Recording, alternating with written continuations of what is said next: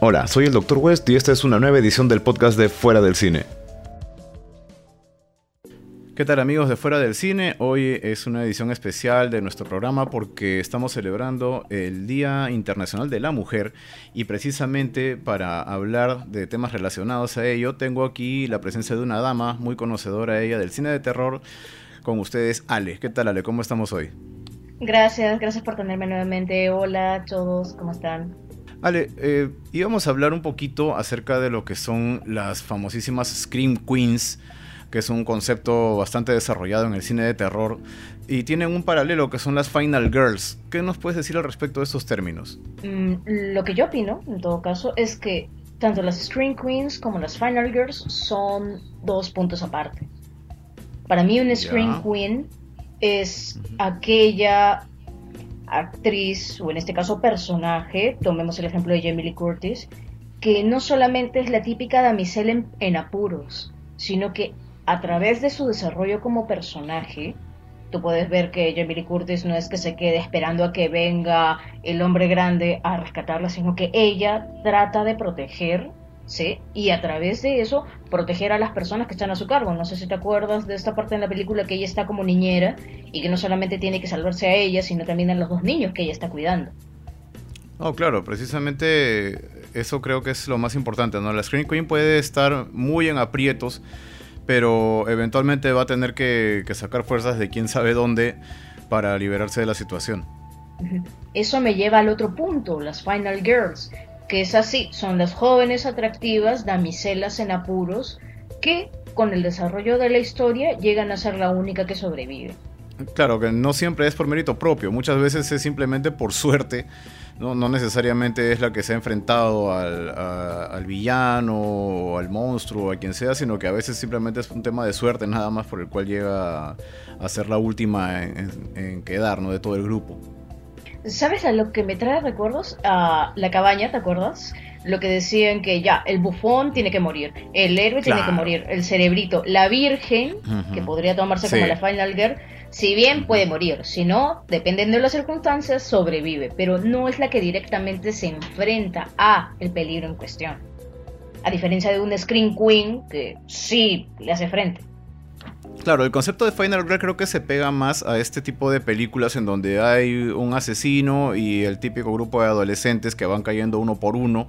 Normalmente quien queda al final siempre es una chica, ¿no? De ahí el nombre que, tiene el de Final Girl, pero esto no necesariamente se replica en todas las películas de terror, ¿no? Hay, hay muchas situaciones muy distintas en el cine de terror y no siempre hay una Final Girl. Por supuesto. Citando a Kaufman, que señaló y algo que siempre recuerdo es que una Screen Queen es mucho más que llorar y tener ketchup tirado sobre ti.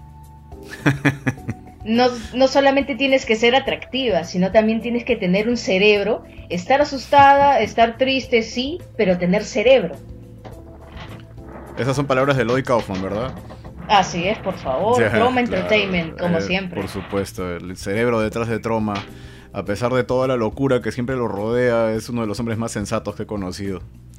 de verdad es. un tipazo. En todo caso, eh, podemos definir algo muy cierto, ¿no? Las mujeres en el cine de terror vienen desde hace mucho tiempo atrás, a pesar de que en la actualidad eh, recién se está redescubriendo ese tema del empoderamiento y cosas como esa, en realidad tenemos personajes y actrices que vienen desde bastantes años en el pasado y, creo yo que han quedado ya en, el imaginario de todo lo que es cine de terror y conocemos a estas actrices y, y donde quiera que aparezcan sabemos que es garantía de que vamos a pasarla bien viéndolas en escena. Por supuesto, tal vez no recordemos su nombre o el nombre de su personaje, pero tan pronto como las vemos en acción, yo digo, ah, es ella. Ah, ella hizo esto. Claro, así es. No, definitivamente. Y mira, creo que quizás lo que mencionaste, ¿no? Dentro de las. Dentro de las Screen Queens modernas, definitivamente me parece que la. una de las más representativas, sin duda alguna, sería Jamie Lee Curtis. Conocida mm. ella por ser la protagonista de una buena cantidad de las películas de la saga de Halloween. Eh, realmente creo que eh, dejó mucho de sí en, este tipo de, películas. Por supuesto, Jamie Lee Curtis es por lejos la más reconocida y más recordada. Por más que todo su rol de Halloween, La Niebla. La Niebla. No, y aparte el hecho de que ella ha sabido tenerle cariño a la saga. apenas apareció la posibilidad de que ella volviera a participar dentro de Halloween, eh, ella dijo, ya, cuéntenme. Es más, ahora que hay una trilogía, porque se viene Halloween Kills y va a haber otra película más, ella también dice, yo estoy dentro. Por supuesto. Y eso que hace ella un, cameo per se en Halloween 3, Season of the Witch, como la operadora telefónica. Así que técnicamente nunca se separó de la franquicia. Ha salido en Tren del Terror, Noche de Graduación. Tren del Terror. Claro, Prom Night. No, olvídate, eh, Jamie Lee Curtis ha sido una grande. Y tú sabes que, no, no, sé si te enteraste que hace un tiempo en una convención participó una persona en, un panel, justamente era el panel de Halloween, de la nueva versión que salió en el 2018. Y este, hubo alguien que se puso de pie y le contó su historia a Jamie Lee Curtis, diciéndole que él también sufrió una invasión en su casa. Un extraño se metió a su casa y trató de agredirlo. Y que en el momento lo primero que se le vino a la mente fue qué hubiera hecho Emily Curtis en este momento. El, hombre prácticamente como una reacción nada más este, empujó, ¿no? derribó al, agresor este y, y salió corriendo y logró, logró salvarse de esa forma. Ya una vez a salvo llamó a la policía y se vinieron a encargar del tema. Entonces, él básicamente le dijo a Jamie Lee Curtis que, su personaje había salvado su vida. O sea, mira, mira el nivel que puede llegar. Sí, definitivamente. Ya yéndonos extremos, prácticamente Jamie Lee Curtis, yo como niña, yo crecí viendo la saga de Halloween, a mí me enseñó cómo pegarle a alguien que me agredía. Ya ves. Literalmente. te enseñó eso.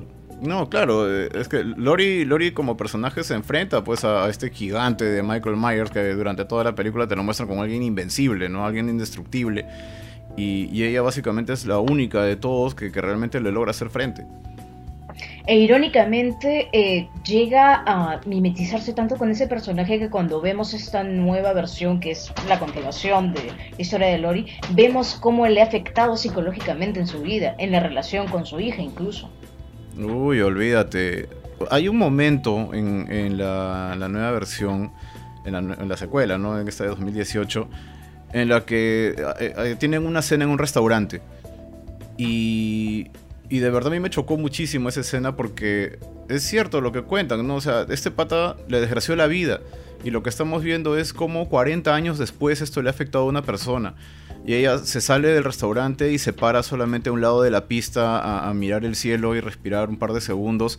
Y en ese momento te juro que me hizo sentir esa, esa pesadez de, de, alguien a quien realmente lo, lo, arruinaron por completo.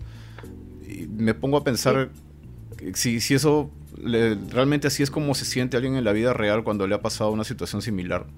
Mm, se ha mimetizado tanto con el personaje que yo creo que hasta cierto punto ella se ha puesto a pensar, ya, le desgraciaron la vida, ella está viviendo en constante paranoia porque gracias a Michael no sabemos dónde rayos va a aparecer siempre, pero sabes que siempre va a volver. Tiene armas en su sótano, tiene un cuarto del pánico, tiene una relación desastrosa con su hija, está tratando de salvar a su nieta y es esa impotencia de no poderle explicar qué está pasando o por qué rayos no me entiendes, que también lo plasmado en el personaje. Sí, o sea, realmente todo eso le generó una secuela de, traumas y, la convirtió pues eh, en una entidad completamente diferente. Eso ya no era una persona, eh, había dedicado absolutamente toda su vida a protegerse en caso de que Michael regresara. Por supuesto. Y no solamente a ella, sino que cuando ya forma una familia, también a su familia. Sí, fue, transmitiendo ese, ese, ciclo de traumas, ¿no? De uno a otro, pero al menos en la película te demuestran que tiene un propósito todo esto, ¿no? Hay un, hay un porqué y, llega a ser efectivo todo lo que ella prepara. Por supuesto, que es diferente a sus personajes en La Niebla, a Prom Night y Tren del Terror. Sí, bueno, definitivamente. tú sabes que originalmente este, Carpenter cuando le preguntó a Jamie Lee Curtis en qué estaba en ese momento, justo para cuando él iba a hacer la niebla, eh, ella le dijo que no conseguía trabajo, no lograba conseguir nuevos papeles porque todos la asociaban con Halloween. Entonces él, se indignó y dijo, ah, no, carijo, no, no es que nadie te va a contratar, yo te voy a dar un lugar en mi película y aparentemente ahí fue cuando él reescribe parte del guion para introducir el personaje que tiene Jamie Lee Curtis en la niebla. Por supuesto, y aparte de ello, Jamie Lee lo ayudó con los efectos. ¿Por qué? Y justamente estamos hablando de este documental que pronto vamos a hablar más de él, In the Search of Darkness, donde tenían tanto problema para hacer los efectos de la niebla que Jamie Lee tenía que estar aplicando hielo seco a cada rato porque una brisa se llamaba toda la niebla y se perdía el día de grabación. esos son los eternos problemas que hay cuando trabajas con un presupuesto bajo y necesitas que todos ayuden, literal, todos los que están en el set tienen que ayudar de alguna manera. Entonces ya la veías a Jamie Lee terminando sus escenas, viniendo con tu cubeta de hielo seco y más niebla, más niebla, más niebla, necesitamos más niebla. no, es una grande Jamie Lee, de verdad, eh, le debemos muchísimo y, le agradecemos hasta ahora que siga vinculada pues a este tipo de, cine de terror que tanto nos gusta. Y esperemos entonces a Halloween Kills para que nos sorprenda un poco más. Vamos a ver cómo nos va con Halloween Kills. En todo caso, mira, otras eh, mujeres que también han estado presentes eh, constantemente en lo que es cine de terror. ¿Recuerdas, por ejemplo, a Dee Wallace? Uf, Dee Wallace. Por supuesto que sí. ¿Quién no la recuerda de todas esas películas? Hasta hace poco, y la he vuelto a ver, aparte de Los Señores de Salem. Excelente película. Oh, Los Señores de Salem, claro, de Rob Zombie. Por supuesto que sí. Mm, tiene algunas películas un poco caletas, no tantas de terror, pero sí es muy, muy buena. A mí me gustó en The Lord of Salem. Ah, The of Salem, sí, su personaje es bastante interesante, aunque bueno, yo a Dee Wallace la recuerdo principalmente por The Howling, que acá se llamó Aullidos cuando la pasaban en la tele. También salió en The Frightenings, como Patricia Ann Bradley, ¿te acuerdas de esa? Ah, The Frighteners, claro, la de CMX. Sí, es una de las últimas películas de Michael J. Fox antes de que de que, lo ataque atacaran. Mm, exactamente, salen en Critters también. Ya, claro. En, en, la primera, creo que ese día es la mamá, pues, ¿no? De la familia. Claro, Helen Brown. Ahí está. Y bueno, después... En, eh, ¿En eh, cuál? Cuyo también, en Cuyo. Cuyo, ah, qué buena película. Del perro asesino este. Y por supuesto las colinas tienen ojos. Ah, la versión original. Claro, la versión, original. Porque si hablamos de remakes, Si se trata de remakes o, cosas como eso, bueno, también la trataron de utilizar en Critters Attack, que fue la última película que hicieron de Critters, pero creo que la desperdiciaron bastante porque la película no tenía ni pies ni cabeza. Si hablamos de remakes de películas buenas y queremos hablar de intentos de Screen Queens, podemos hablar de La Casa de Cera, Paris Hilton. Aburrida. Eh, eh, Mal hecha. Mm, mm. ah, ya. No, por favor, Paris Hilton. Mira, a Paris Hilton tal vez la única película en la que la he visto actuar bien ha sido en una, un musical que se llama Repo de, Genetic Opera, la ópera genética, donde básicamente ella hace de Paris Hilton.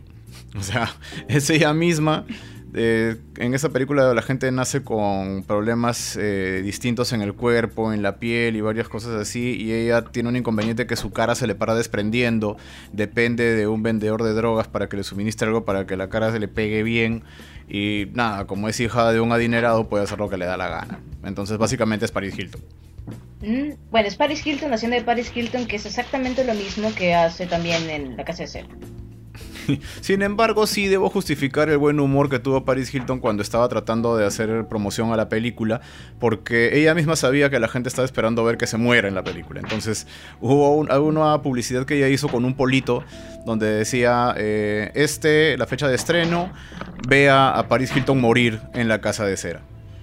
Es que técnicamente, y lo digo personalmente, yo veo esa película solamente para verla morir. bueno, te diré que no eres la única que ve esa película para verla morir. Después tenemos que hacer un conteo de cuáles son las muertes más esperadas en películas remakes o en películas que sabemos que son tan malas que solo esperamos una escena para verlas. Oye, ahí está, eso me parece una temática interesante para ver cuántas muertes esperadas hay. Porque a veces te da con que, oye, este personaje que es peso me cae, ¿en qué momento se muere? Ahí está. Y a ver si le dan una muerte que realmente es pucha, qué buena muerte, se la merecía. Hay películas que se han basado únicamente en eso, ¿no? Por ejemplo, las de Jason casi siempre son a ver cómo mata esta vez. Mm, técnicamente es un conteo de cuán original puede ser Jason con sus matanzas. Claro. Se trata principalmente de eso. Claro, descontando la primera que es este mamita querida que se está encargando de matar a todos en el campamento. Oh, cierto, cierto, cierto. La señora Burgis. Ay, la señora Burgis. Si hablamos de relaciones entre padres e hijos, creo que una relación bien torcida entre madre e hija en todo caso se da eh, en la película Carrie, que es con otra de las Screen Queens famosísimas que es Sissy Spacek. Me encantó en esa película. Es una de las pocas películas que mi mamá me dejaba ver porque no sabía de qué se trataba. Cuando la pasaron en el, en el 2, así un sábado a las 11 de la noche. Y lo mejor de todo es que ella era tan inocente, Carriera, tan inocente. Todavía la escena que yo tengo metida en la cabeza es la escena de la ducha cuando ella le viene por primera vez el periodo y no sabe qué hacer. Oh, sí, sí, sí, sí. Da pena. De verdad que da bastante pena en ese instante. Entonces, todas las chicas vienen, le hacen bullying, porque es una película que no solamente es terror por lo que ella tiene poderes y por todo lo que pasa, sino también que te muestra cómo la gente es tan cruel con ese tipo de personas, o sea, personas que ya sea porque su mamá era una fanática religiosa, no se podía adaptar bien al entorno donde ella se, encontraba. Claro, la mamá veía el, despertar, digamos, de, Carrie a, la adultez como, como una muestra de la aparición del pecado, de la maldad que le estaba invadiendo. Y si a eso le sumas el tema de los poderes mentales, pues realmente terminaba maltratando psicológicamente a la pobre chica. Bueno, psicológica y físicamente también. Esas secuencias, las que más me chocaban a mí eran cuando la encerraba en ese armario con ese crucifijo horroroso realmente que tenía ahí y la obligaba a pasarse horas rezándole. Eh, de verdad que para mí fue bien chocante. Bien, bien chocante. La parte más chocante es cuando ella está saliendo para el, para el baile de promoción y dice, se van a burlar de ti. Y efectivamente, lo peor de todo es que tenía razón en cierta, en cierta medida. Sí, tenía razón. Lo que, claro, ninguno de los compañeros de Carrie contaban con que en algún momento ella se iba a vengar, ¿no? Y hasta cierto punto ese momento puede resultarle bastante satisfactorio a mucha gente porque algunos hemos pasado situaciones en las que nos han fastidiado mucho en el colegio y uno dice, pucha, ¿cómo no tengo ahorita poderes para hacerlos sufrir a estos miércoles? Y, bueno, aquí lo ves. Aquí finalmente ves como la chica que es fastidiada, que es avergonzada, que es abusada por su propia madre incluso, termina reventando y convirtiéndose en la peor pesadilla de todos los que estaban cerca de ella. Mm, es que en eso puede derivar, por ejemplo, un Scream Queen. Un Scream Queen no necesariamente tiene que ser buena. También puede pasar de víctima a villana, como es en este caso. Sí, y, se, creo que es la película que mejor grafica ese momento, donde finalmente la, que aparentemente es la víctima termina convirtiéndose pues en una criatura casi demoníaca, ¿no? que, es imparable por los demás, ¿no? No, pueden ni comprenderla, ni detenerla, ni nada. Mm, le hicieron una secuela completamente innecesaria, a mi parecer. Ah, Rage, ¿no? Hicieron una secuela y tiene dos remakes. Tiene por lo menos dos remakes. sacaron una serie en la cual quitaron por completo el final de la primera, indicando que Carrie White todavía estaba viva. Ah, que todavía está viva. Sí, que todavía está viva. Ah, vaya. Sí, la verdad no sé para qué le dieron tantas vueltas al tema. La, historia estaba bien como estaba originalmente. Y, nada, los remakes estuvieron ahí. Nada, mm. nada sorprendente. Es difícil superar una película así de buena si hablamos de malos remakes, tenemos que hablar de Linda Blair con El Exorcista. Bueno, El Exorcista, eh, definitivamente Linda Blair se convirtió pues en todo un ícono, ¿no? Hasta ahora la imagen de ella con el, con el maquillaje propio de la película asusta. Ciertamente. han, habido montones de videos Screamer y cosas como esa que utilizan todavía la imagen de, Linda Blair para, para, asustar y logran que uno se caiga de la silla. Oh, bueno, Linda Blair hasta ella misma se burla de ese, de ese, de ese papel con Repossessed, con Leslie Nielsen. Claro. Repossessed con Leslie Nielsen, gran película también. Y bueno, fue otro de los tantísimos intentos que ella tuvo de tratar de sacudirse, pues, esta, esta imagen de, del exorcista. Y no sé, la verdad creo que hasta ahora no lo ha podido conseguir, porque todavía la siguen recordando como la chica del exorcista es que lamentablemente cuando haces tan bien un papel y te encasillas en él, es muy difícil que te lo puedas sacar de encima. Pero, y mira que trataron de sacarlo con la segunda película también. Claro. Y eso, ella tuvo un problema de, drogas hace bastante tiempo Y ahora, en este momento, Linda Blair es más reconocida por su rol del exorcista que por todos sus roles anteriores en los cuales la mayoría de personas no recuerda o nunca ha visto una película de ella aparte del exorcista. Sí, recuerdo que trató de hacer varias cosas, películas medio que de, acción, algunas medio sensualonas, hizo roller boogie, hizo musicales, un montón de cosas y, realmente ninguna fue lo suficientemente buena como para quitarse este estigma del exorcista. Una vez, una vez este, el exorcista, siempre el exorcista. Sí, definitivamente. Sin embargo, por ejemplo, hay, hay actrices que sí lograron eh, salir muy por encima de la saga. Una de ellas es tal vez la más reconocida, Sigourney Weaver, ¿no? que es protagonista de las cuatro primeras películas de Alien y ha salido en, muchas más historias y ha, tenido una carrera que, logró ir mucho más allá inclusive de esta saga es que no solamente ella es una Screen Queen, ella es la reina absoluta de la ciencia ficción. Es una diosa esa mujer. De verdad que es increíble Sigourney Weaver. Tenemos toda la saga de Alien. La tenemos en Cazafantasmas. La tenemos en Blanca Nieves, un cuento de terror. Claro. Y a partir de ahí ya su carrera se, se digamos, eh, diversificó bastante, ¿no? Ha salido en comedias de ciencia ficción, inclusive como Galaxy Quest. Tiene, tiene montones de películas diversas que ya se escaparon totalmente del género. Pero en lo personal, para mí, siempre va a ser Ellen Ripley, ¿no? Una de mis heroínas que está, va a estar siempre en mi top 5 de, de héroes independientemente de si son hombres o mujeres, ella siempre es para mí una, personalidad súper importante, un, verdadero ejemplo de, de entereza, de entrega, de sacrificio. Es demasiado Ellen Ripley. Ella sacrificó demasiado y lo plasma en la película, se siente completamente, te puede transmitir ese sentimiento tanto como Ellen Ripley como en sus otros personajes también. Sí, lo, bonito es que ella tiene una gama de actuación tan grande que puede ser enérgica como en Alien. Eh, inclusive en la primera Alien en realidad ella es eh, casi una, final girl porque literal es la última que queda de todo el equipo. Y... bueno, ella y el gatito Jonesy, ¿no? Este, pero ella trataba más de escapar. En la segunda película, en Alien El Retorno, o Aliens, o Aliens, eh, ella es la que se enfrenta directamente a la reina alien. Y, ya es un uno contra uno, madre contra madre, porque ella tenía a Nut, la pequeñita, a la cual paraba protegiendo, y es súper enérgica. Es un personaje casi opuesto a la Ellen Ripley de la película anterior.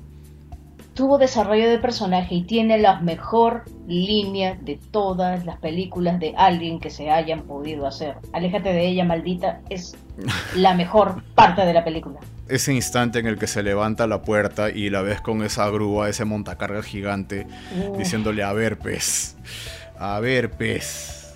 ¿no? Y, es lo de verdad es, lo máximo, de verdad, que en ese momento sí, Sigourney Weaver se la ganó por completo. Y aparte la puedes ver en un personaje también totalmente diferente en Ghostbusters. Donde, uh. ella es básicamente la, la damsel in distress, ella es la, la doncella que necesitaba ayuda, ¿no? Y, aún con todo y eso, no es tampoco la, que está 100% en apuros, ¿no? Ella tiene, tiene también dominio de la situación. Sí, tienes ese cambio, ¿no? De ser Dana Barrett, el personaje de Dana, Barrett, que es la, la, la, damisela en, peligro, a pasar a ser la guardabarrera, que es un personaje completamente diferenciado, así toda, es toda sensualona, que te quiero dentro de mí, le dice al doctor, es lo máximo, es genial, es absolutamente genial. Y esta mención a la escena de levitación del exorcista, que es parodiada en casi la mayoría de películas, pero en este sentido fue en el punto exacto. Sí, olvídate. Sigourney Weaver es, es todo. Ella realmente puede interpretar lo que sea y, lo, va a seguir haciendo. Inclusive en, esta película Galaxy Quest, ella viene a ser la, la, rubia tonta, ¿no? La que solamente su única función en la nave es en teoría repetir lo que dice la computadora. Y ella misma lo acepta, ¿no? Mi único papel en esta, en esta saga era repetir lo que decía la computadora. Y aún con todo y eso, ella es capaz de robarse el show. Por supuesto. y ya hablemos de sus cameos también. Incluso se roba la cámara en unos cameos pocos como te han ido en Paul, en la, cabaña del terror. Paul, claro. Me has hecho acordar de esa película, es un vacilón. Es muy buena. Mencionabas también la cabaña del terror, ¿cierto? Oh, claro, la cabaña del terror, ella es la directora, la que la que justamente le explica a los últimos dos sobrevivientes que para tener a los antiguos calmados tienen que hacer ciertos sacrificios, entonces tienen que morirse, tan simple como eso para que el resto pueda vivir. Siempre me ha parecido genial verla ahí porque cuenta las cosas con una serenidad tan grande que de verdad te hace creer que ya, tú despreocúpate, tienes que morir y no hay de otra. Así es, y lo dice con una frialdad en la cara o te lo puede decir con una sonrisa y... Sí, sí, sí, sí, sí. Y tú lo aceptas, así de simple. Sí, no hay más. Soy Sigourney Weaver, ¿qué me vas a decir? De hecho, Alien, he peleado con xenomorfos, he peleado con fantasmas. Dime tú qué no puedo hacer, es prácticamente eso. Y la oleada de memes que tienen, ¿no? Eh, mi meme favorito es ese de ella con la pose de la victoria junto a un xenomorfo diciendo soy demasiado vieja como para tener rencores pasados, soy Sigourney Weaver de todos modos. no, una grande ella.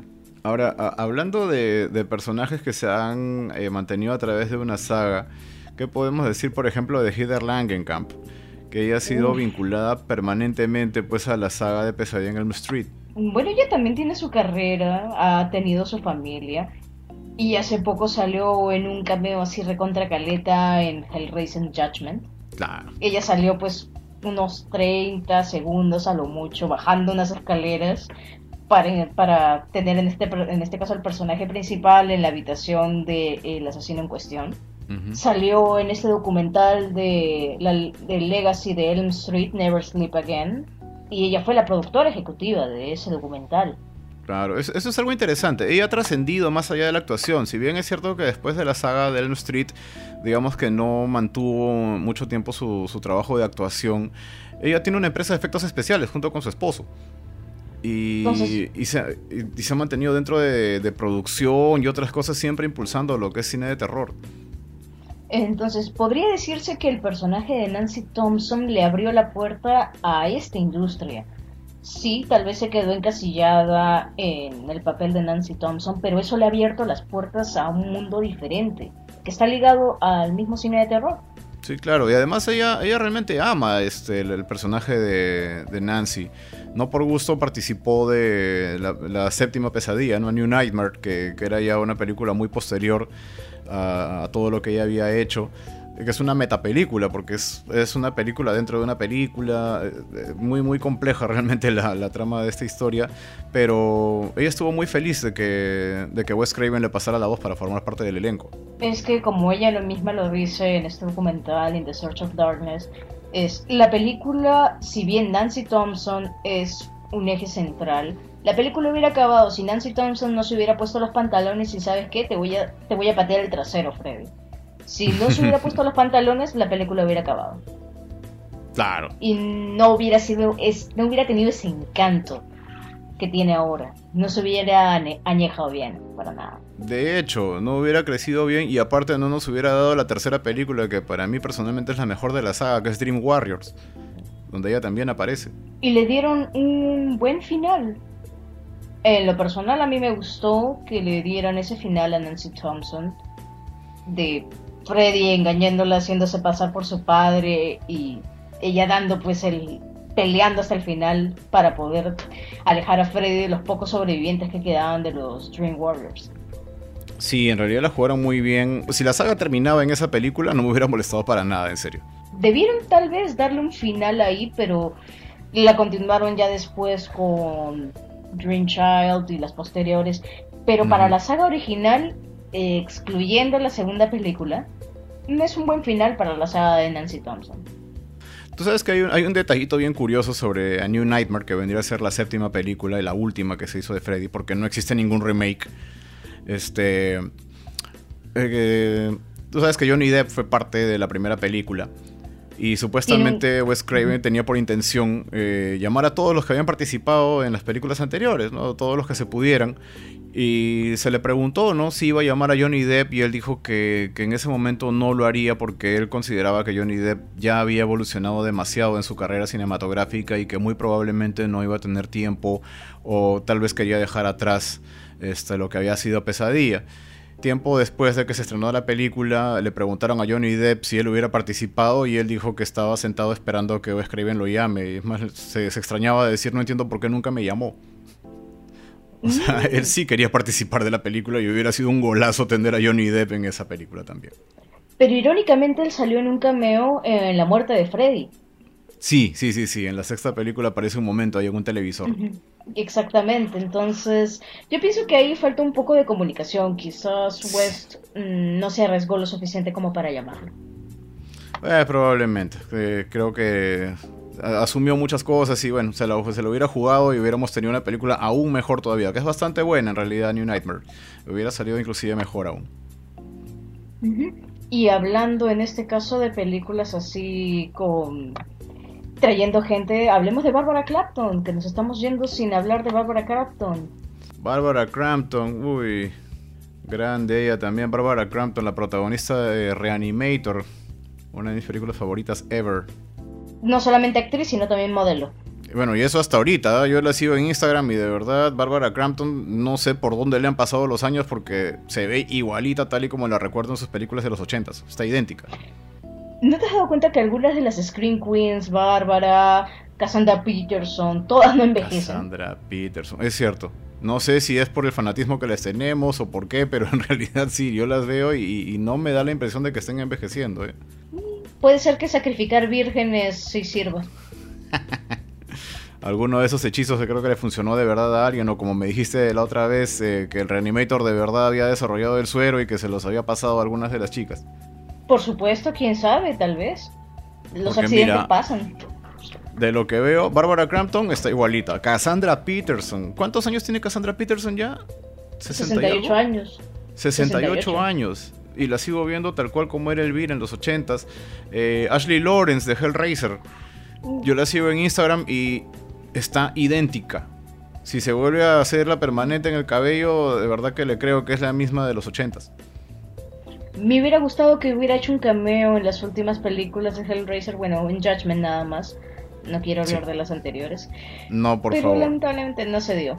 No, bueno, hubiera sido simpático que apareciera de todas maneras. Ashley es. Y ella es bien fanática, constantemente para yendo a, diferentes este, eventos vinculados al cine de terror. Le encanta tomarse fotos con los fanáticos, posa con cosplayers. Es, muy, muy fanática ella de lo que es todo cine de terror y, le, le, tiene bastante cariño a todo lo que representó Hellraiser.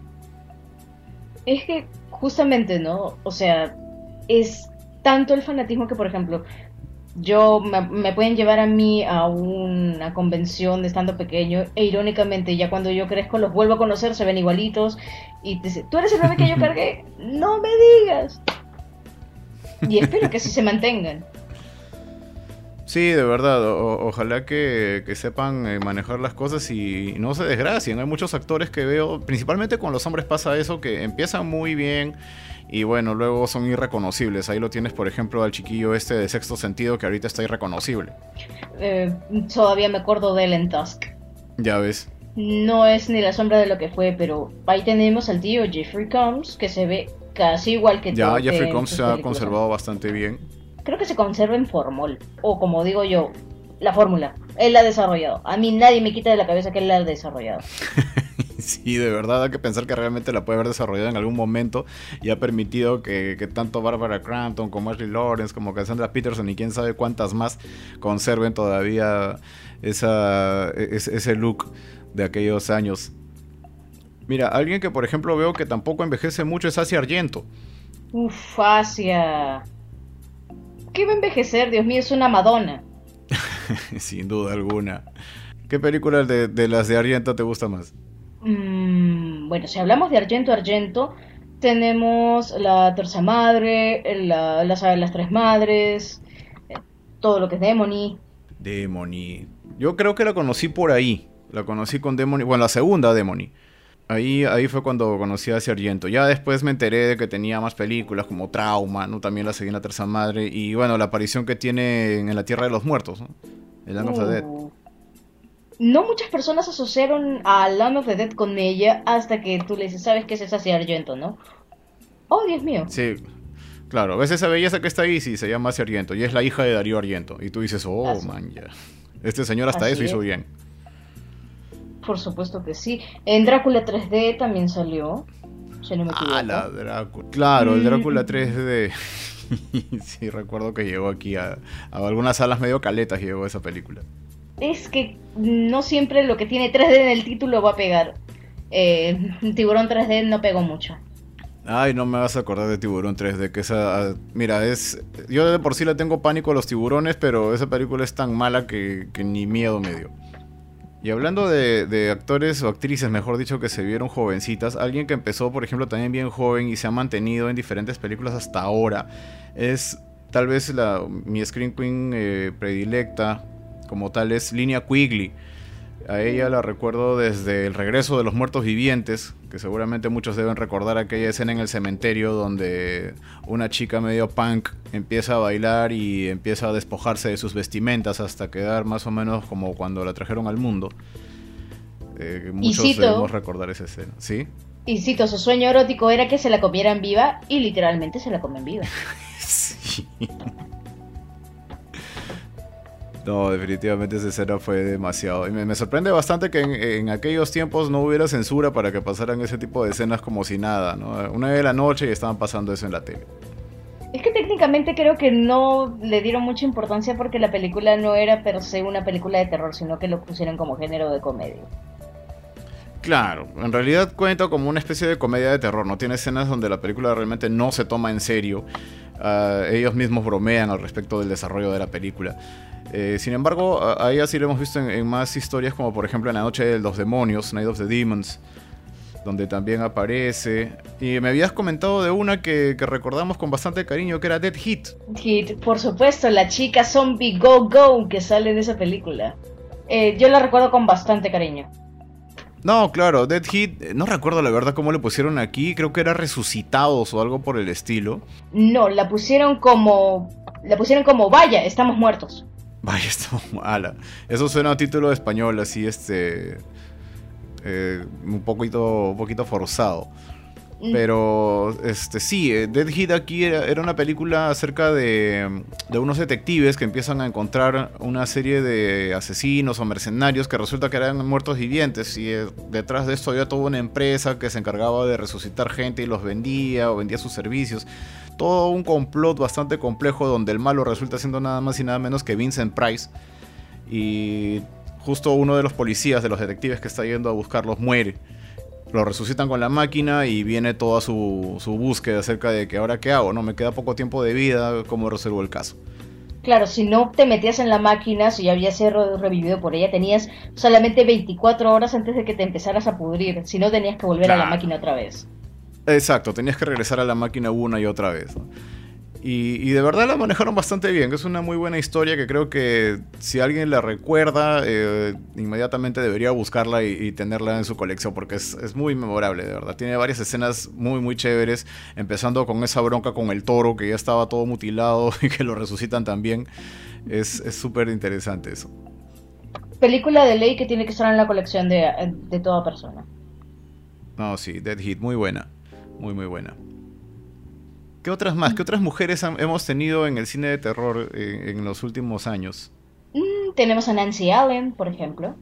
Robocop, Dress to Kill. Oh, claro.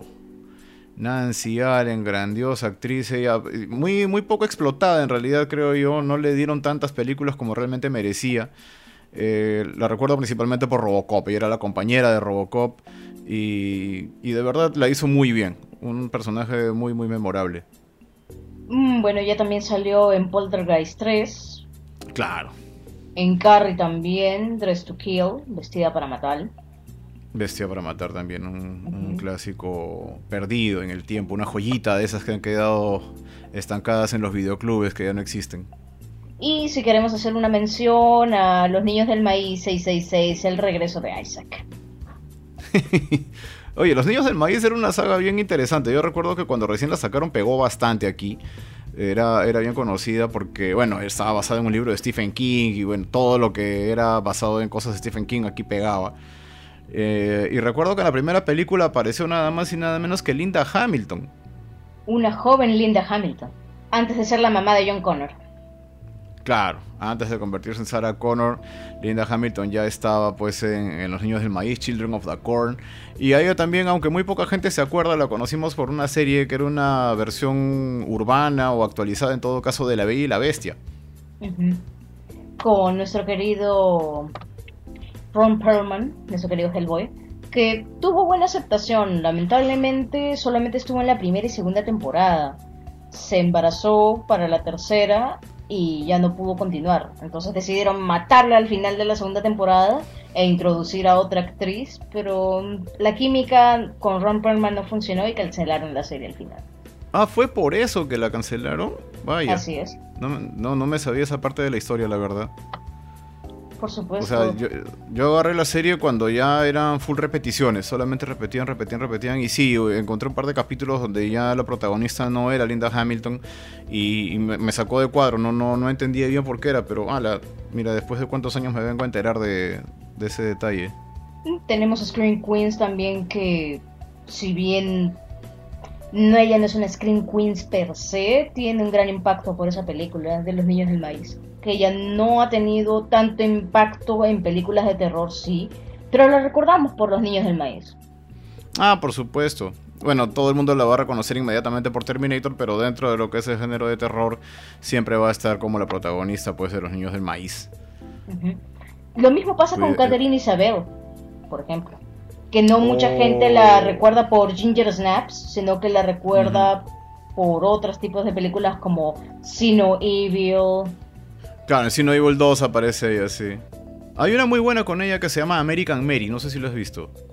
Mm, American Mary. Sí, también me has hecho acordar que ella salió en un cameo en Josie las Gatimelódicas del 2001. Ah, su madre. Josie las Gatimelódicas, yo de Pussycats, ya. Sí, y también me acuerdo que ella, bueno, debieron darle más protagonismo en Jason vs. Freddy. Claro, es una víctima nada más, pues, ¿no? Que muere al comiencito apenas. La ponen como la típica chica adolescente borracha. Eh, sí, sí, sí. Y es una de las primeras en caer, una lástima realmente. Sí, pudieron aprovecharla mejor como Ginger Snaps, una de mis películas favoritas de hombres lobo de todos los tiempos. Uy, Ginger Snaps sí, igualmente. Eh, junto con. Creo que por ese entonces también salía Dog Soldiers. Me fueron dos de las películas de Hombres Lobo que más me impactaron de ese entonces. Y Ginger Snaps se convirtió en toda una saga, ¿no? Es una, es una trilogía. Con la primera historia, con esta de las hermanas, la secuela que es directa a esta, y, y la tercera película que en realidad es una especie de precuela, ¿no? Que te cuenta una historia de como si las dos hermanas hubieran vivido 100 años en el pasado y también tuvieran esta maldición de los hombres lobo como que estuvieran destinadas a repetir el ciclo una y otra y otra vez en cuanto a lo de los hombres lobo. Y irónicamente, ella sale en conjunto con Snoop Dogg en esa película de 2001 llamada Bones. Oh, man, ya. No le dan un papel tan trascendental, pero su química con los demás actores, porque es una película in the hood, sí se presta para ello. No, sí, ya tiene para dar más. Espero sinceramente que le, que le tomen la atención del caso porque es una buena actriz. merece que le den más papeles. Esperemos, o en todo caso, a contar que hagan un remake de Ginger Snaps. Pero un buen remake.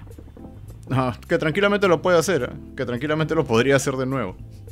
Mm, sí, se presta para ello todavía. Como todas las Screen Queens tienen un pacto con el diablo, o véase, un pacto con Jeffrey Combs para el suero de la eterna juventud. Claro. ¿A quién más tenemos en esta lista? A ver, ¿a quién más ponemos por acá? Me sale por aquí el nombre de Verónica Cartwright.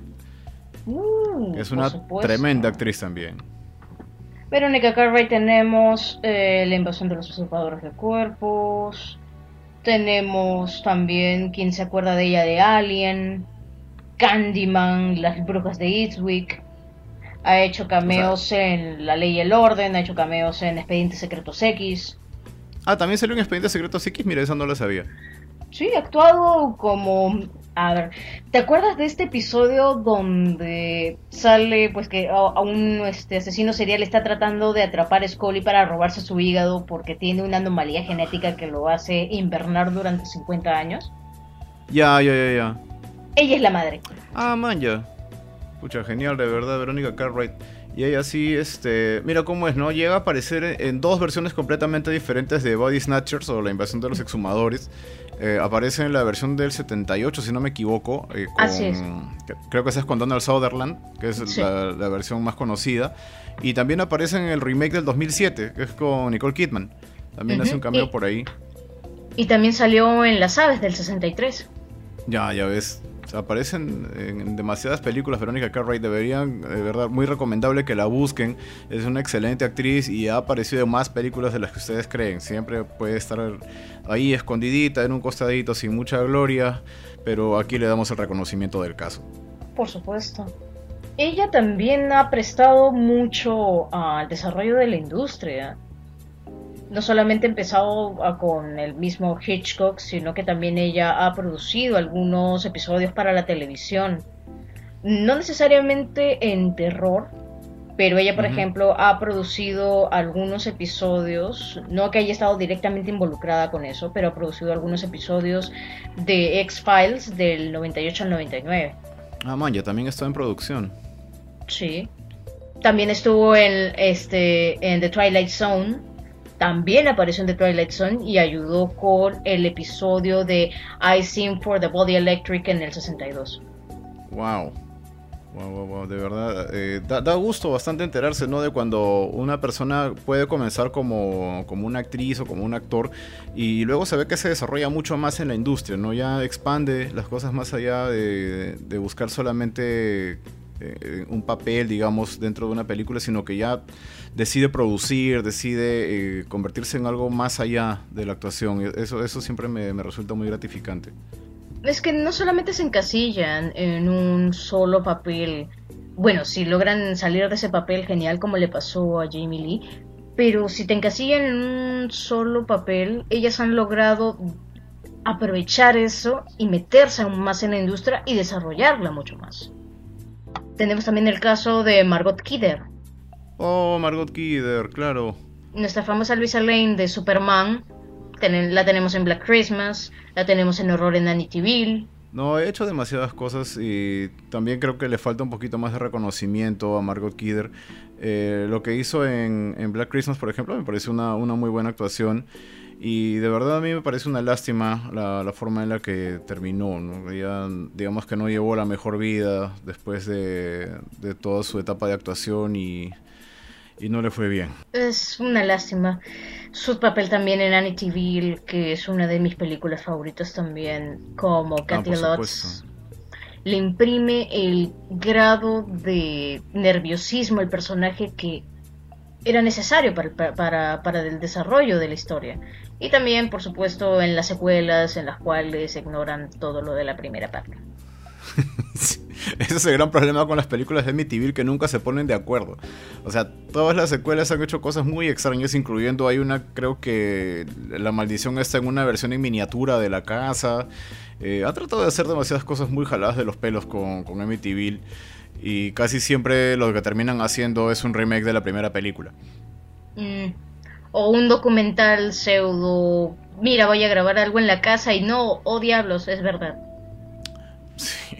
Mira, alguien que, creo que también merece bastante reconocimiento como mujer es eh, Debra Hill, que fue mm. productora, trabajó durante bastante tiempo con John Carpenter y que creo que yo que si no fuera por ella no tendríamos muchas películas importantes como han sido Halloween, como ha sido La Niebla, como ha sido Escape de Nueva York. Este, ella, eh, digamos que tuvo bastante eh, de, sí en, las películas que produjo.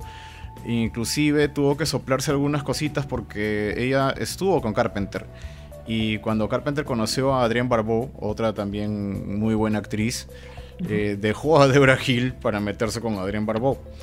Entonces Debra Hill tuvo que ser bastante profesional para poder continuar trabajando con él y separar todo este lado afectivo de su lado profesional. Así que mis, respetos a Debra Hill. Es que justamente mm, es lo que pasaba y no necesariamente está dentro de lo que es películas de terror per se, pero tenemos el caso de cierta actriz, a la cual no solamente me voy a referir como por su nombre de mamita querida. Ustedes ya sabrán a qué actriz me estoy oh, refiriendo. Oh, oh, oh, ok, ya.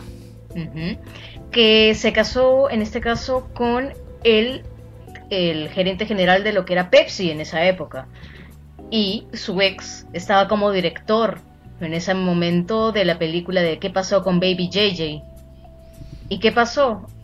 El, la pareja actual de su ex esposo trajo una máquina de Coca-Cola al set, solamente para enfurecerla. ¿Por qué? Porque eh, en este caso, ella todavía estaba tratando de seducir a su ex para que le diera el papel principal, que le había prometido a su esposa que también era actriz. Entonces, ese sentido de profesionalismo que se pierde en este, en este ejemplo, ella lo toma con la le toma la importancia que debe sí o sea eh, me dejó por otra ya pero no por eso voy a dejar de seguir trabajando. Que en realidad es una actitud bastante bastante digna de aplauso.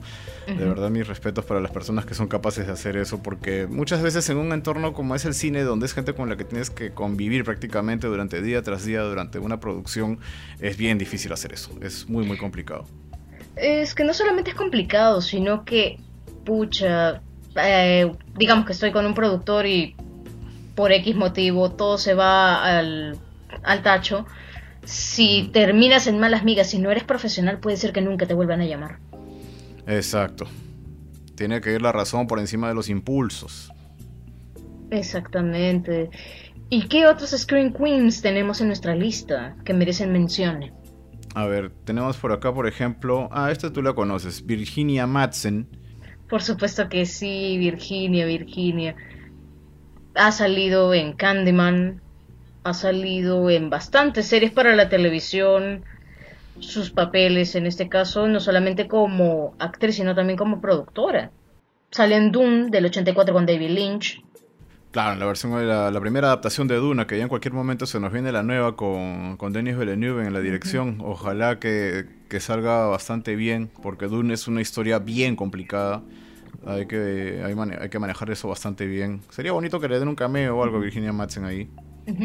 también salió en Haunting de Connecticut, Exorcismo en Connecticut, como lo conocimos aquí en estos lares, del 2009. Oye, verdad, me mencionabas que ella aparece en Candyman. A todo esto, ¿llegaste a ver el tráiler de la nueva Candyman? Lo vi, tengo mis sentimientos encontrados con este tráiler. Yo solamente espero que tomen elementos de las películas originales y los puedan plasmar en esta. Si no, sería una gran decepción, a contrario de El hombre invisible que está arrasando. Sí, El Hombre Invisible como remake ahorita está por todos lados. Estoy leyendo muy buenos comentarios al respecto de la película. Tanto que inclusive se rumorea que esto podría dar pie a que se resucite el proyecto del Dark Universe de Universal que se fue al caño por, por esta película de la momia que parecía más Misión Imposible, Código Momia o algo por el estilo. Me quitas las palabras de la boca. Ya ves. Entonces imagínate, parece que, van a...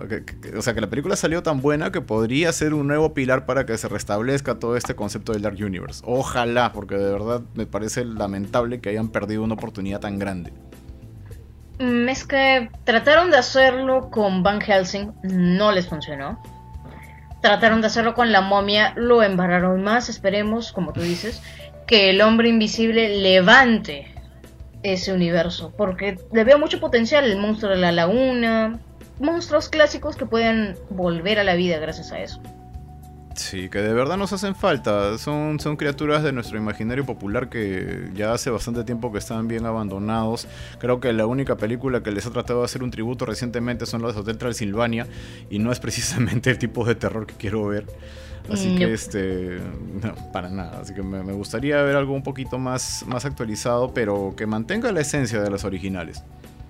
En este caso Candyman, bueno, Candyman también tiene su cuota de, vamos a ponerlo como Final Girls, que en las tres películas de Candyman tienes a la típica mujer culta, mujer rubia, de ojos azules, de buena familia, que se interesa por, en este caso, el folclore del, del gueto se interesa por Candyman, entonces la primera película chévere, exploramos el mito de Candyman y ya sabemos cómo terminó todo, que en este caso nuestra protagonista se vuelve parte del mito. Ya a partir de la segunda exploramos a Candyman ya el trasfondo completo de su historia y vemos su línea familiar. Que esto le da un giro completo, es el rechazo de, en este caso, la familia a reconocer de que vienen, que parte de su linaje es humilde. Espero que tomen esos atributos y lo pongan en esa película, si no Candyman va a ser un slasher más. un slasher. Eso es lo que no quiero que pase. Eso fue justamente lo que vi en el tráiler y parece que no están entendiendo muy bien cuál es el trasfondo real de Candyman. O sea, Candyman implica un trasfondo social, implica también eh, una, exploración de una leyenda urbana, que es algo que no suele hacerse mucho en la mayoría de películas. Eh, básicamente es, es una leyenda que se niega a morir, Candyman. De eso va la historia. Y creo que en esta nueva película, al menos lo que han mostrado hasta el momento, solo están mostrando pues un, fantasma asesino más. O sea, uno del montón, ¿no? Un Freddy, un Jason, pero reducidos a la mínima expresión y simplemente alguien que va y mata. Eh, no iba así Candyman, no era precisamente eso. Eh, y bueno, ojalá que, como dices, tomen elementos que realmente sean rescatables de las, de las primeras películas y los puedan convertir en algo útil. Porque hasta el momento no han mostrado nada interesante. Eso me hace acordar un comentario que yo vi en, en YouTube cuando estaba viendo el tráiler. Dice, la hora, lo último que falta es que el Candyman sea blanco. Porque todos los personajes principales son negros. Claro. Y eso no, pues Candyman te engatusaba, Candyman te seducía. Si no creías en él, mataba a todos alrededor hasta que tú admitieras que era real. Claro, precisamente eso, ¿no? Es una leyenda que no quiere morir. Entonces va a hacer todo lo necesario para, que la gente vuelva a creer y vuelva a tenerle miedo a Candyman. Mm, prácticamente es lo mismo que Freddy hacía. Claro, es una historia muy similar, solamente que, como dices, eh, Candyman tenía un lado medio seductor o algo así, ¿no? A diferencia de Freddy que se basaba pura y únicamente en el miedo. Candyman te, invitaba a ser su víctima. Claro, be my victim, es lo que él te decía, ¿no? también lo del bi, no, no, sé si lo del bi era por semi-víctima o por bi de las abejas que él cargaba. Mm, puede ser un juego de palabras, en este caso Candyman, Sweet for the Sweets. Claro, Sweet for the Sweets. Buenísimo. Volvamos a las Screen Queens entonces. Algunas menciones honoríficas que estamos haciendo. No sé si recuerdas a nuestra famosa Zelda. Oh, la gran Zelda Rubinstein nuestra brujita en Poltergeist. Personaje realmente entrañable. Pequeñita ella, pero siempre con ese look de, tener todo el conocimiento del mundo en esa cabeza pequeñita. Y, siempre con la buena voluntad de, rescatar a la gente. Ganó un premio Saturn por mejor actriz de soporte para Poltergeist y Poltergeist 3 también. No, era muy buena Zelda Rubinstein. Y me parece, no estoy muy seguro de que ella realmente tenía cierto conocimiento de. O sea, tenía como que estudios, estaba medio versada en esos temas sobrenaturales. Mm, algunos decían que realmente era psíquica. Ya ves, por ahí iba la cosa. Otra que también ha tenido papeles eh, de este estilo eh, ha sido Lin Shay, a quien hemos visto ya más recientemente. Yo me acuerdo de Lynn Shade siendo la profesora de Nancy en Pesadilla 1. La señora del sombrero en Critters. Critters, claro, ella también aparece ahí. Y bueno, los que la hemos visto también en toda la saga de Insidious, que básicamente ella es la, protagonista ¿no? de, todas estas historias, esta parapsicóloga que, que ayuda a la gente a ver estas criaturas. Eh, y bueno, después de eso ha aparecido en un montón de películas más, ¿no? Ya luego de Insidious creo que se consolidó como con este personaje de, mujer entrada en años que sabe demasiado y ya la han hecho aparecer en un montón de películas con el mismo papel. Sí, aunque la fórmula no siempre funciona como en esa película de Red Door. Sí, sí, sí, sí. Ay, no, guácala. Sí, sí, sí. Eh, o sea, eso ya es decir, ¿cómo, ¿cómo le doy validez a mi película? Ya, bacán, contrátenme a Lin Shay. Eso no se hace, así de simple, eso no se hace. Eso es una no, crueldad. No, no, no. Otra que, que la conocemos de Sé lo que hiciste el verano pasado y todavía sé lo que hiciste el verano pasado, Jennifer Lewitt. Jennifer Love Hewitt, claro, ella, eh, bueno, es, es, un icono noventero, definitivamente. Es, es un icono de los noventas. La tenemos ahí en la serie Ghost Whisper también, que podría catalogarse como serie de terror por fantasmas. Sí, aunque bueno, si hablamos de los noventas, alguien que realmente estuvo vinculada con esta clase de temas, sin duda alguna fue Sarah Michelle Gellar. Uf. ¡Buffy! La Buffy, que también estuvo en la película, ¿no? Sí, pues estuvo en Sé lo que hiciste el verano pasado, Ajá. Eh, en El Grito, aunque no me gusta ese título, pero es de, de Grunge. Ah, The Grudge. ¿Quién, diablos le cambia los títulos a las películas cuando los traducen al español? No lo entiendo. De, ¿Por dónde hay un grito en The Grudge? Y justamente el fantasma no puede gritar. Lo que pasa, y eso te lo digo como traductora, lo que pasa es que ya había una película llamada La Maldición. Ok. Entonces, para traducirlo, entonces como el fantasma hacía pues una especie de grito que era la... Ya, le ponemos el grito, ¡pum! Se acabó. Ok. Oye, te sale bastante bien ese sonido. Ah, muchas gracias. De. Lo voy a guardar, creo. Gracias, gracias. lo, lo, voy a guardar para usarlo de sample en otros programas. Entonces está ese detalle, ¿no? Que en algunos casos, y podríamos más adelante hacer un programa sobre eh, las malas traducciones de nombres de películas de terror, que el mm. grito, bueno, se quedó con el título porque ya había una película llamada La Maldición, que en inglés es The Haunting. Claro. The Haunting, que es un remake también, que yo recuerdo. Claro, que es un remake. Que innecesario, pero remake a fin del cabo. Eh, como la gran mayoría de remakes. La tenemos como Daphne en Scooby-Doo, si quieren mencionar algo. No puedo creerlo que de verdad haya ido a parar Scooby-Doo. Pues. Después de ser Buffy a ser Daphne. Sí, como que hay un abismo, ¿no? Aunque ella misma se ríe de esa cosa, de, ese personaje, por ejemplo, hace una, pequeña broma de ese un robot chicken que hace tanto de Sarah, Sarah Michelle Keller y como Daphne Blake al mismo tiempo diciéndome, ¿cómo rayos pude llegar a ser la, la, damisela en peligro? Damisela en peligro, por si acaso yo hice todos mis, mis efectos, yo no usé dobles. Tú sabes que Sarah Michelle Gellar estuvo aquí en Lima hace un tiempito, hace un par de años, y, me dio que hacer porque alguien, una, amiga, nos compartió una historia de, creo que era de Instagram, donde se veía a Sarah Michelle Gellar paseando por acá por la avenida Larco. Y, y, yo no trabajaba muy lejos de ahí, me puse como loco porque dije, oye, se está hospedando acá, debe estar en Larcomán entonces, pero a la, ¿qué hago saliéndome del trabajo esta hora, yéndome a corretearla si no sé ni siquiera en qué hotel se queda o algo por el estilo? A mí me pasó que justamente llegué un día, veo el comercio, sale mi Galera en Lima. ¡Demonios! sí, sé cómo te sentiste. Sé perfectamente cómo te sentiste. Lo peor de todo es que uno no puede andar de, stalker ahí atrás de ella, ¿no? Viendo a ver si sale o no sale. Pucha, de verdad que me, iba a sentir muy mal de tratar de corretearla. Y lo peor de todo es que solamente se quedó por un fin de semana porque luego, como la gran mayoría de artistas que vienen aquí a Lima, se fue a Cusco. Típico, vienes a Lima, te quedas un ratito, te vas a Cusco. Ajá, sí. Lamentablemente, pues no, no la pude alcanzar como para poder, este. No sé, sacarme una foto, pedirle un autógrafo o algo, ¿no? Es Buffy la casa de vampiros. Gracias a ti, me gustan los vampiros. Sí, ya ves. Gracias a ti, sé lo que es un vampiro. Por favor, no menciones Crepúsculo. No, por favor. Estamos hablando de, series y películas chéveres. Por favor, chicos, vampiros son aquellos que se que no brillan con el sol, por favor. Esos son nados del bosque, ténganlo bien en claro. Sí, normalmente cuando les cae el sol, los vampiros se queman. ¿no? Como en Near Dark, como en Drácula, como en muchísimas otras historias muy clásicas, ya, eso es lo que ocurre cuando pones un vampiro al sol. No brillan, no sé de dónde sacaron eso. Así es. Pero ya, vamos a hablar de una grande, Barbara Steele. Uy, ya, Barbara Steele, estamos hablando ya, ella es peso pesado, ¿ah? Pasemos de peso pluma a peso pesado. Ya, Barbara Steele la tenemos en una película tan importante como es eh, La Máscara del Demonio. Eh, de Peter the Pendulum, El horrible secreto del Dr. Hitchcock.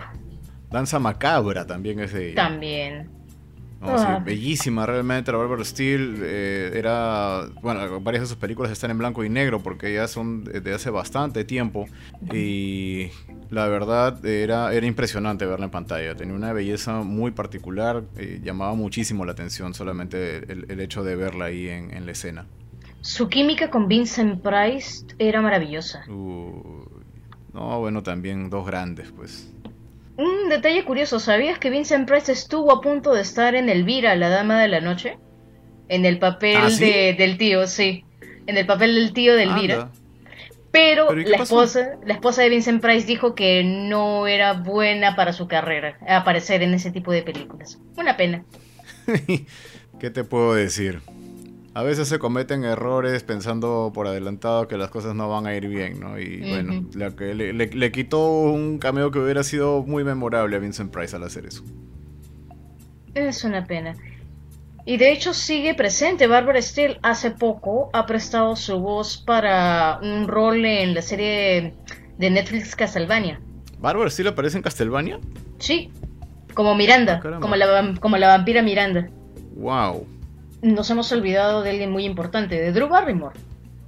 Oye, Drew Barrymore que, bueno, creo que el que menos la conoce más por sus películas eh, románticas actuales, pero en realidad ella pues apareció desde muy pequeñita en, películas de ciencia ficción y de terror, ¿no? La tenemos en E.T., la recordamos de ahí también, y por supuesto eh, The Cat's Eyes, Ojos de Gato. Excelente película, cómo se desarrolló primero, eh, que esta tenía esta conexión psíquica con el gato y el gato sentía cuando ella estaba en peligro, iba, la buscaba, la encontraba y aparecía pues este duendecillo que quería robarse el alma de ella. Excelente película. Era la primera vez en mi vida que veía un gato paladinesco, ¿no? Este venía a defender a, la niñita. Realmente muy, muy bien lograda esa, esa secuencia y después la tenemos eh, como una psico, que tiene poderes psíquicos para generar fuego. ¿Te acuerdas de esa película? Oh, claro, Firestarter. Por supuesto, basada en el libro de Stephen King. Sí, tienes toda la razón. Que, también tuvo una secuela que no tenía mucho que ver con la original, pero sí, la primera película con Drew Barrymore es muy, muy paja. Muy, muy chévere. Y tenemos también, ya que mencionamos a La Noche de los Demonios, a Amelia Kinkley. Claro, Amelia Kincaid, que ella en realidad era bailarina. Eh, si recuerdas, en la película eh, La Demonio, esta Ángela, siempre se presenta en la primera película bailando y haciendo una serie de movimientos. Y eso es porque Amelia Kincaid era, era justamente practicante de ballet. Así que e, eso le valió bastante para tener el papel. Y bueno, durante creo que las tres películas son con ella. Eso, y como dato curioso, ella se autoproclama psíquica de mascotas psíquica de mascotas. A ver cómo es eso. Supuestamente ella se conecta a nivel psíquico con las mascotas y dice en este caso qué tipo de dolencias tienen, por qué actúan de cierta manera. Ella misma se ha autoproclamado psíquica de mascotas. Man, eso sí es nuevo. ¿ah? psíquica de mascotas. Mira, se podría escribir una película de terror al respecto de eso. Imagínate que puedas leer la mente de una mascota maligna o algo por el estilo. Mm, pero ya ha pasado en todos casos, tenemos un montón de películas acerca de mascotas malas. Sí, claro, empezando por Cuyo, que lo habías mencionado también anteriormente. Así es, Cuyo. Hemos pasado por una exploración de, bueno, desde los 60 en adelante, ¿no? Hemos mencionado actrices y, que han, eh, actrices y productoras inclusive que vienen desde hace bastantes años atrás y que, bueno, nos han deleitado con su talento durante mucho, mucho tiempo y esperamos que aparezcan más, esperemos que aparezcan más estas mujeres que nos, eh, nos, alegran la vida con esta clase de trabajos realmente. Mm, sin mencionar que el impacto que tienen en las futuras generaciones que les gustan las películas de terror, niñas que crecen con esos modelos diciendo que no tengo que esperar a que un hombre grande y fuerte aparezca, yo puedo también defenderme. Perfecto. Muy bien, Ale. Oye, muchísimas gracias por haber compartido todo este tiempo con nosotros. Eh, y nada, vamos a ver, eh, vamos a buscar algún temita entonces para, para un próximo programa, ¿te parece? Por supuesto, siempre dispuesta. Listo, y ya saben que próximamente justamente a Ale le va a llegar el hermoso documental In Search of Darkness. Y posiblemente vamos a ver si nos juntamos para hacerle un unboxing y mostrar cómo ha llegado la cajita. Por supuesto, es una edición especial, es la edición especial de Elvira, Mistress of the Night, edición sumamente limitada. Y vamos a ver qué nos trae. El arte dicen que está hermosísimo. Y como es una edición de Blu-ray, viene con algunos extras que de bastante interés. Ah, fantástico. Entonces estamos quedando para hacer el unboxing de este paquetito que va a llegar dentro de poco. Y bueno, Ale, contigo nos vemos en el próximo programa. Muy bien, gracias. Ya saben que pueden seguirnos en fuera del cine.com. Estamos también en Facebook como fuera del cine. También nos pueden encontrar en Twitter como arroba fuera del cine, al igual que en Instagram. Estamos en todos los medios de difusión de podcast, así como iVoox, iTunes y demás. Y vemos también en Sol Frecuencia Primera los martes y jueves a las 10 de la noche. Muchas gracias por compartir estos minutos con nosotros. Por mi parte eso es todo. Soy el Dr. West. Nos encontramos como siempre fuera del cine.